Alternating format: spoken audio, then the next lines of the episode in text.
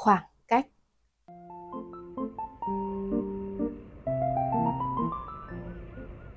Series mới My Diet khi anh Tâm, chị chế ăn kiêng. Ngày hôm nay của các bạn trôi qua thế nào ạ? Chào mừng các bạn quay trở lại. Mình là An, một nhà thực hành tâm lý học tích cực trong công việc, tình cảm và người trưởng thành. 3 phút mỗi ngày, để chúng ta cùng sàng lọc thông tin, làm nhẹ tâm trí bạn nhé. Chủ đề của chúng ta ngày hôm nay có tên khoảng cách. Trong thời covid, chúng ta gọi nó là giãn cách.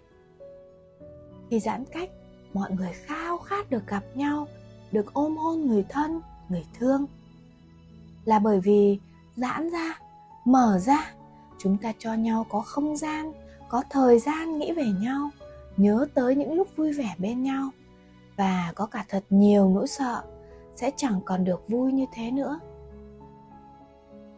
trồng cây cũng phải có khoảng cách để có chỗ cho cây còn lớn lên, to ra, tán rộng lớn. Xây nhà cũng phải có khoảng cách để có cửa sổ còn đón nắng, hiên nhà còn đón gió. Nhà này chẳng vô tình mà nghe hết chuyện của nhà kia.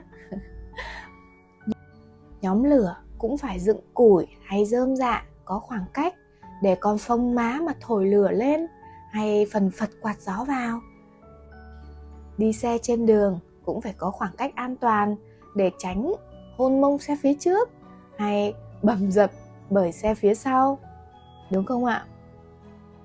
Thế thì hẳn nhiên rồi, nuôi con cái cũng cần cho chúng khoảng cách để chúng còn lớn lên, có chính kiến riêng.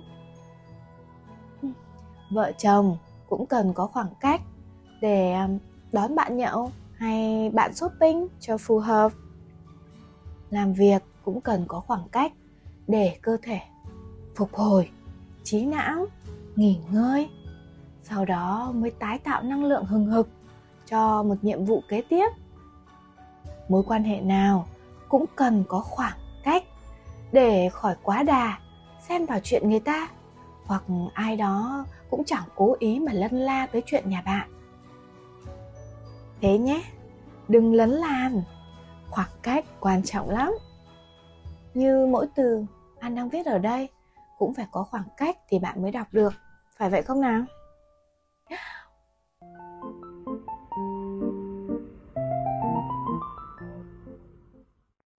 Cảm ơn các bạn đã nghe tới đây. Mỗi ngày một chủ đề đến từ những điều giản dị, nhỏ xinh trong cuộc sống.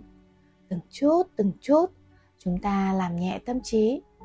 Bật danh sách My Diet mỗi tối khi lên giường bạn nhé bớt đi một điều chăn trở là thêm chỗ trống cho một niềm thương mới đó.